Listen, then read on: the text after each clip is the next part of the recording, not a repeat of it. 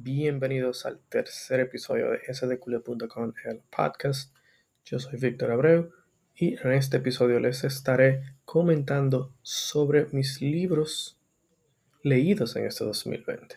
A diferencia de la idea que tenía en el episodio anterior, eh, que les había comentado de que estaría hablando sobre mis libros favoritos. No. Quiero hacer un recuento ya para cerrar este año con este episodio, vamos a decir que especial donde les iré enumerando y en uno que otro libro pues me detendré en detalle a comentarles qué tal me pareció. Así que espero lo disfruten.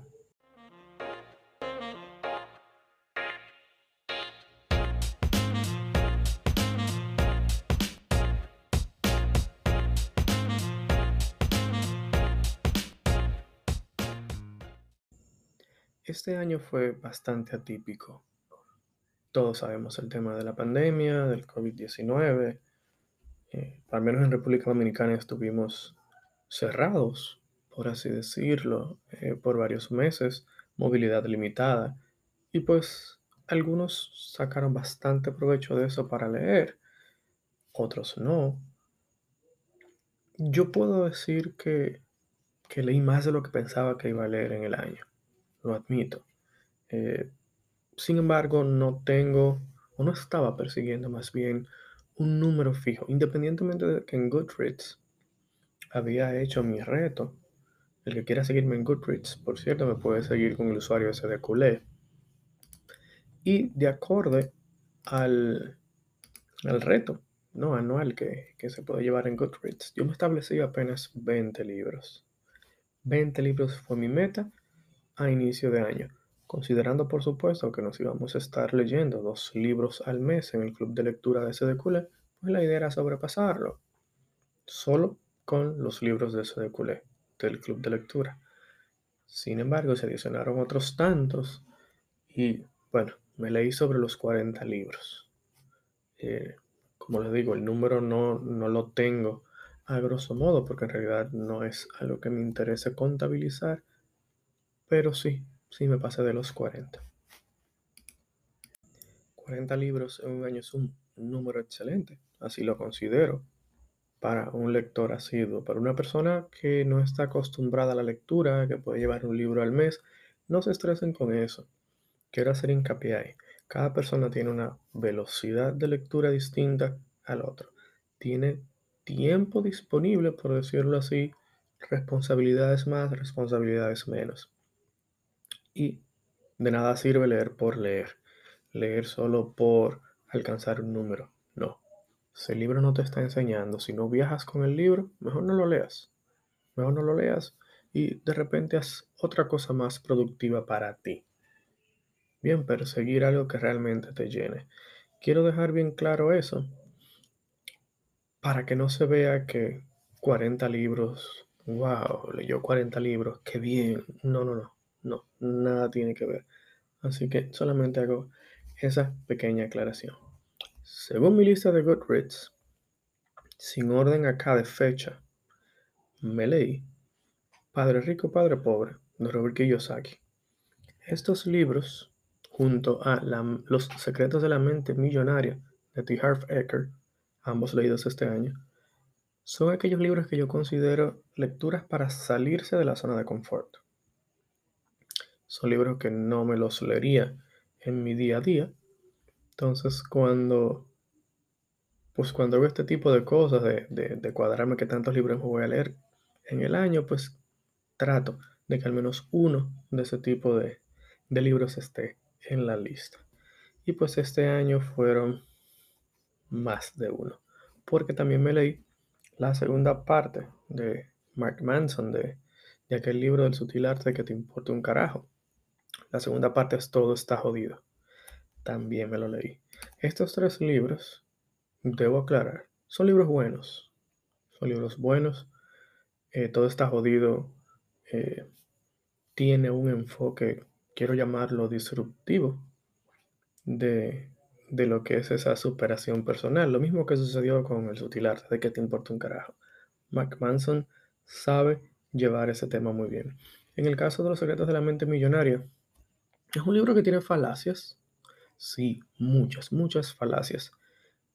Pero que ya conociendo eso, uno puede identificar realmente qué consejos te da Ecker para hacer ese switch de un pensamiento pobre a un pensamiento millonario. De nuevo, está lleno de falacias. Muchas, muchas, muchas. Pero si se sabe escudriñar bien, leer entre líneas lo que él expone en el libro, hay muchas cosas que se pueden sacar de provecho. Lo mismo sucede con Padre Rico, Padre Pobre. Es exactamente la misma mecánica, la misma dinámica narrativa, tanto de Ecker como de Kiyosaki. Así que, dicho eso, esos fueron básicamente los tres libros con los que me salí de la zona de confort este año.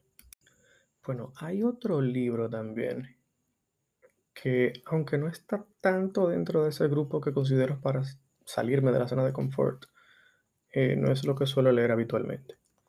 O ya no. Se llama El poder de los hábitos, de Charles uh,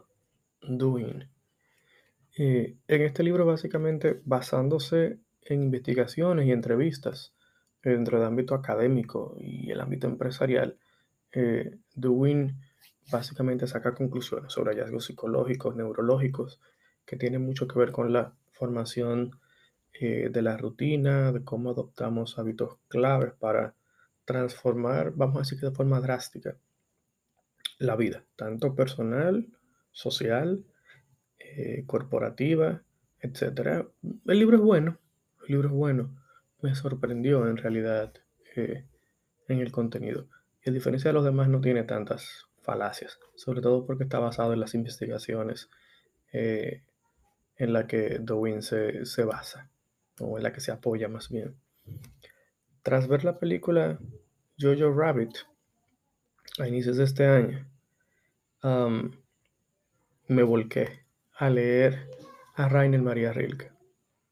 Me leí creo que tres de sus, de sus libros y recuerdo así Cartas a un joven poeta y Poemas a la noche.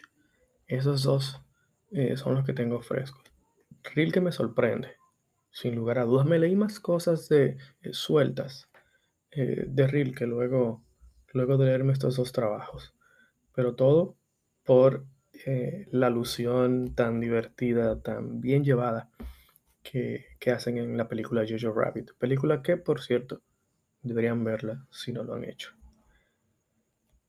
También pasé por Antoine Artaud. Eh, de Artaud, ¿qué les puedo decir? Artaud es considerado el padre de, del teatro, de la puesta en escena. Y y pues Artaud vino referenciado por el trabajo de Spinetta en Pescado Rabioso, del álbum que se llama justamente Artaud. Quedé súper encantado también. En enero me leí La casa en Mango Street de Sandra Cisneros. Una historia un poco divertida, un poco floja. Fue un libro que me lo leí en un viaje de regreso de, desde Puerto Rico a República Dominicana.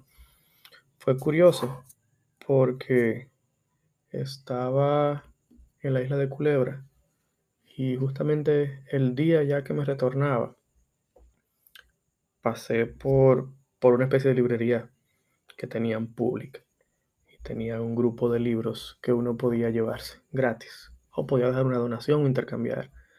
Eh, yo lamentablemente no andaba con un libro que pudiese dejar, no recuerdo cuál estaba leyendo en ese momento.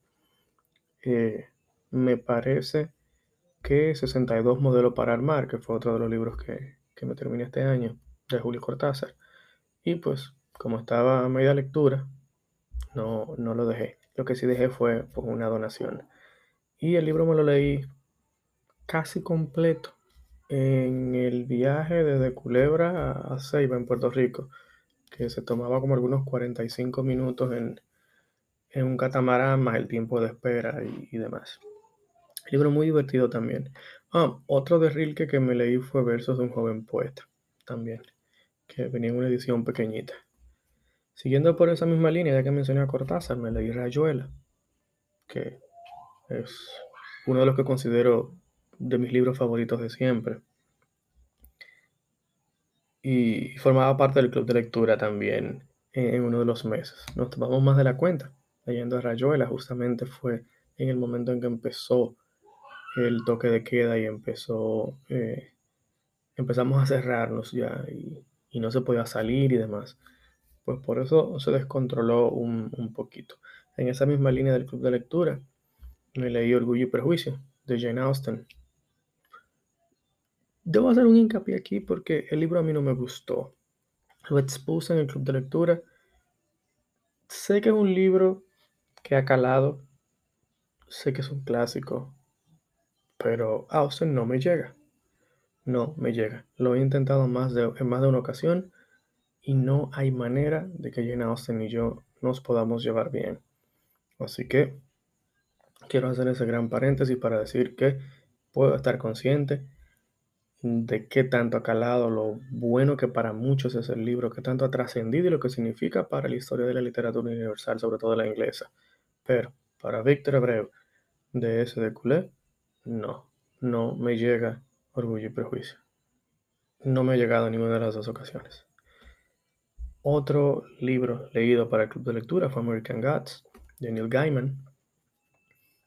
Una genialidad de libro, una obra maestra, una obra de arte. El señor Gaiman extrapola esta historia de los viejos dioses, eh, mitología nórdica, mitología eslava, viviendo en Estados Unidos por más de 10.000 años que se enfrentan a una guerra contra nuevos dioses. Y esos nuevos dioses, la televisión, el Internet, por citar algunos. Y hay una batalla campal, vamos a decirlo de esa manera, con muchísimas sorpresas entre los antiguos y los nuevos dioses.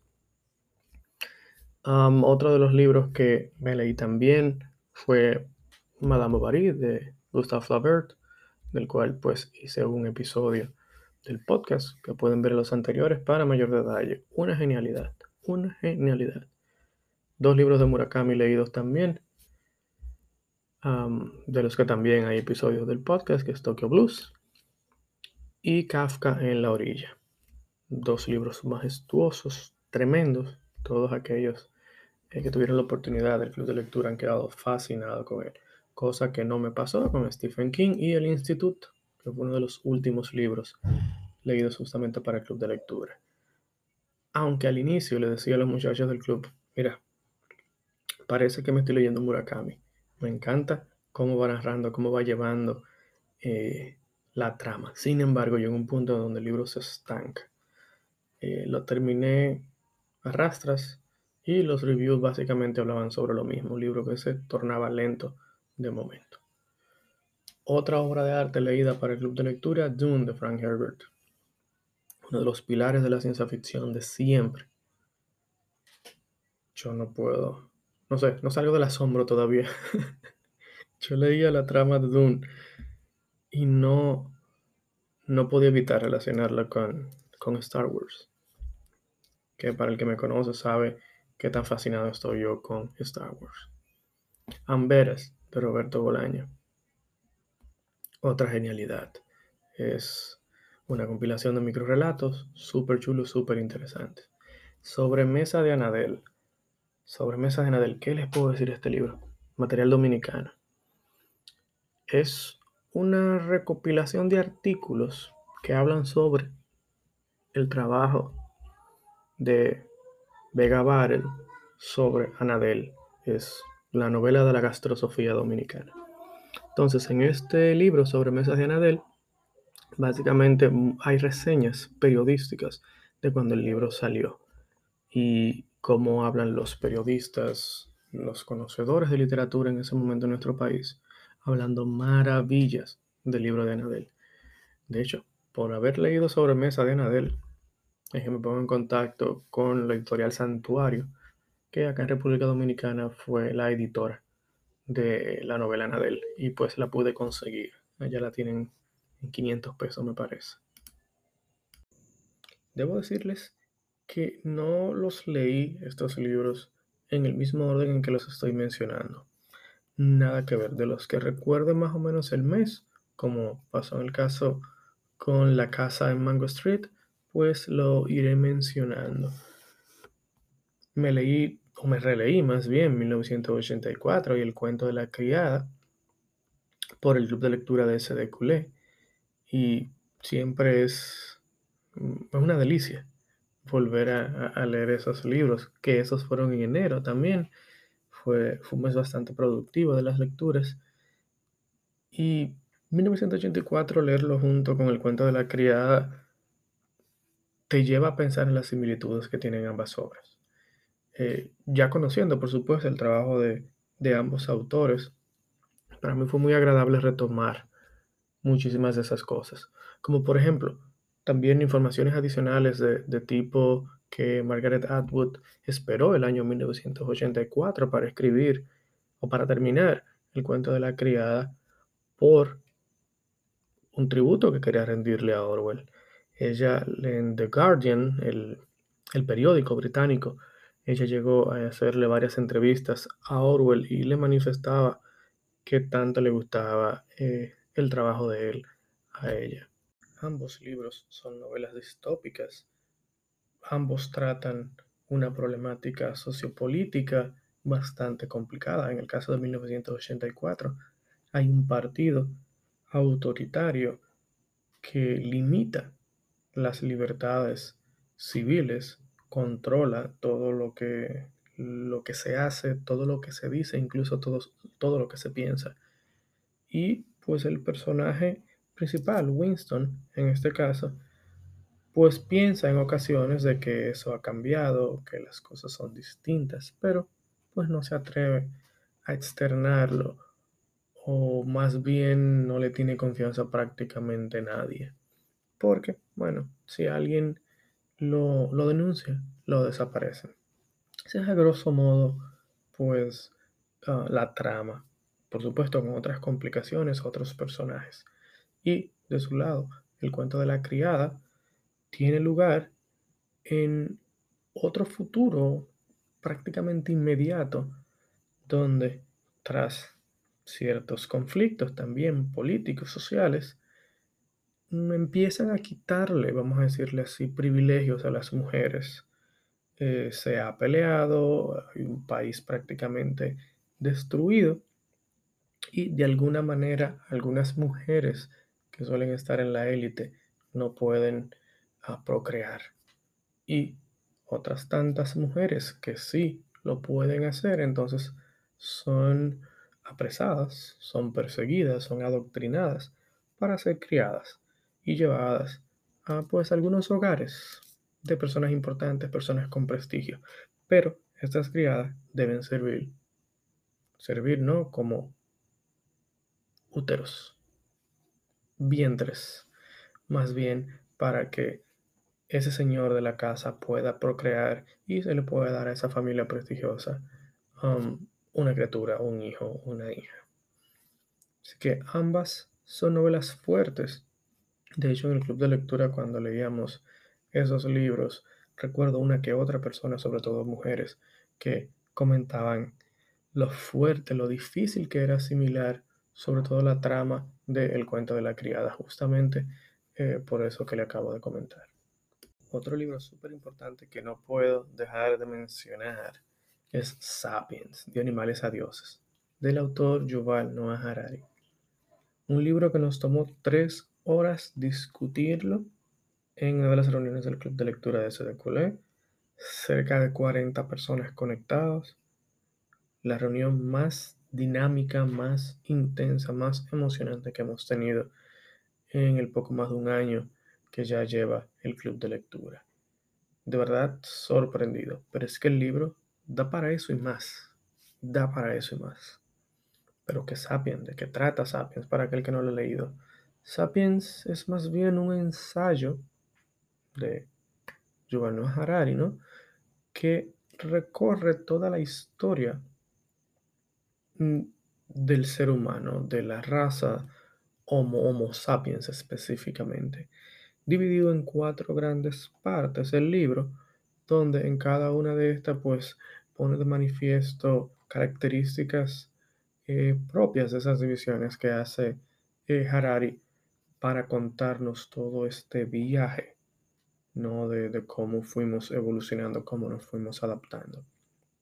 Por ejemplo, en la primera parte del libro um, se habla sobre los orígenes del mundo y las diversas evoluciones del género Homo hasta llegar a Homo sapiens y de cómo esta especie se impuso ante otras similares. En una segunda parte, ya Harari nos va hablando sobre la revolución agrícola, eh, que de hecho es una parte súper esencial en el libro. En esta podemos apreciar con un detalle majestuoso eh, cómo él nos enseña de, cómo las sociedades pasaron de ser recolectores y cazadores nómadas a pastores ya con cierto nivel de sedentarismo, ¿verdad? Hace cerca de 10.000 años, eh, cuando en esencia se normalizó la agricultura. Eh, también en ese capítulo abre espacio para reflexiones de orden natural de las cosas, hombre sobre mujer, dominio histórico de los más fuertes sobre los más débiles, etcétera, etcétera. La tercera parte ya llega eh, tratando sobre la edad moderna y el papel de las religiones, tanto religiones monoteístas como politeístas, impacto en las sociedades en el curso de la historia de las cruzadas y guerras santas. Y ya en el cuarto y último eh, capítulo está dedicado a la revolución científica, abarcando un periodo de los últimos 500 años que tenemos como, como sociedad establecida, considerando por supuesto el concepto y contexto tecnológico, todo aquel avance y herramienta que nos ha facilitado la vida. Eh, revolución industrial hasta ingeniería genética. Así a ese nivel. Es un libro que lo recomiendo sobremanera. De hecho, los últimos días en la cuenta de Instagram de SDQL se ha estado ah, compartiendo una especie de, um, de historias, de un resumen literario del 2020 de cada usuario. Y me sorprende ver que además de que yo lo hiciera, por supuesto, múltiples personas hayan marcado el mejor libro leído de este año, Sapiens. Eso de verdad me hace sentir muy, muy, muy bien. Murakami, pues estuvo también este año, por supuesto, no se puede quedar, y esta vez con tres libros. Kafka en la orilla, para el club de lectura, y Tokyo Blues, dos libros señales de Tokyo Blues. De hecho, hay un episodio dedicado solamente a este libro y parte eh, del trabajo y de la vida de Murakami. Eh, pueden revisar la lista de episodios y pueden, por supuesto, disfrutar de ello. De Kafka en la orilla se disfrutó bastante. Me gusta porque varias de las personas que lo leyeron en conjunto para el grupo de lectura tuvieron su, su espinita por lo raro que eran las situaciones tan dentro de ese marco de realismo mágico característico eh, de Murakami. Sin embargo, es un libro que se disfruta de inicio a fin. Yo decía, y, y lo sostengo todavía, que Kafka en la orilla no es el libro donde terminas y tienes respuesta a alguna inquietud. No, no, no, no. Terminas y tienes más inquietudes que respuestas. Por eso me encanta. El tercero que me leí de él fue La Casa del Carnero Salvaje. Un libro divertido al inicio que cambia drásticamente la mecánica, la, la trama. Sin embargo, no te suelta. No te suelta. Muchas marcas tengo en el libro, de esas marcas con mis postis azules de cosas um, con las que me identifico de, mi vida y menos de los postis verdes de las canciones, cosa que no sucedió con Kafka en la orilla, que fue mucha, mucha, mucha música. Dos más releídos que tampoco puedo olvidar mencionar porque forman parte de mis libros favoritos de siempre. Es aquella obra cumbre de Aldous Huxley, Un Mundo Feliz, y de Ray Bradbury, Fahrenheit 451.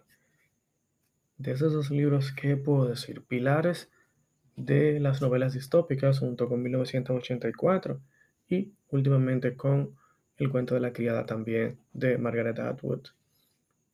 En un mundo feliz se trata de una sociedad también futurista, como es característica de las novelas distópicas, donde se persigue una especie de felicidad, si queremos llamarlo de esa manera, con la supresión de otros sentimientos. Supresión por la afinidad artística, supresión por el amor maternal, supresión por la empatía eh, hacia una pareja, entre otras tantas cosas. Eh, con seres humanos que son creados en laboratorio, divididos en cuatro grandes grupos y cada grupo, dependiendo dónde te toque ser clonado, creado, pues son tus responsabilidades en tu vida. Y esa felicidad se consigue con el soma, que pues una especie de químico, medicamento que están todos los habitantes obligados a tomar.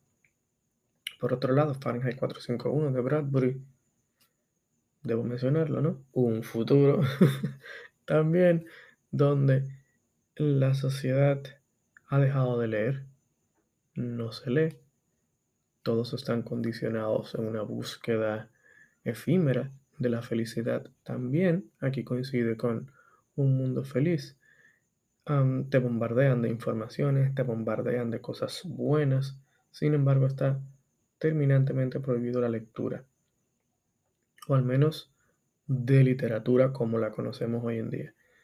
Y Montag, que es el personaje principal, forma parte de los bomberos, un cuerpo de bomberos muy especial, ya que las casas en ese futuro no tienden a incendiarse, están construidas de un material uh, resistente al fuego tradicional. Entonces, ese cuerpo de bomberos, en vez de apagar fuego, lo que hace es que crea incendios. Pero de libros, cuando alguien notifica, vamos a decirlo de esa manera, ¿no? que el vecino tiene libros o que lo vio leyendo, entonces, pues este cuerpo de bombero va a confiscar los libros y si la persona no los entrega, entonces se queman con todo y casa incluso, o con la persona adentro.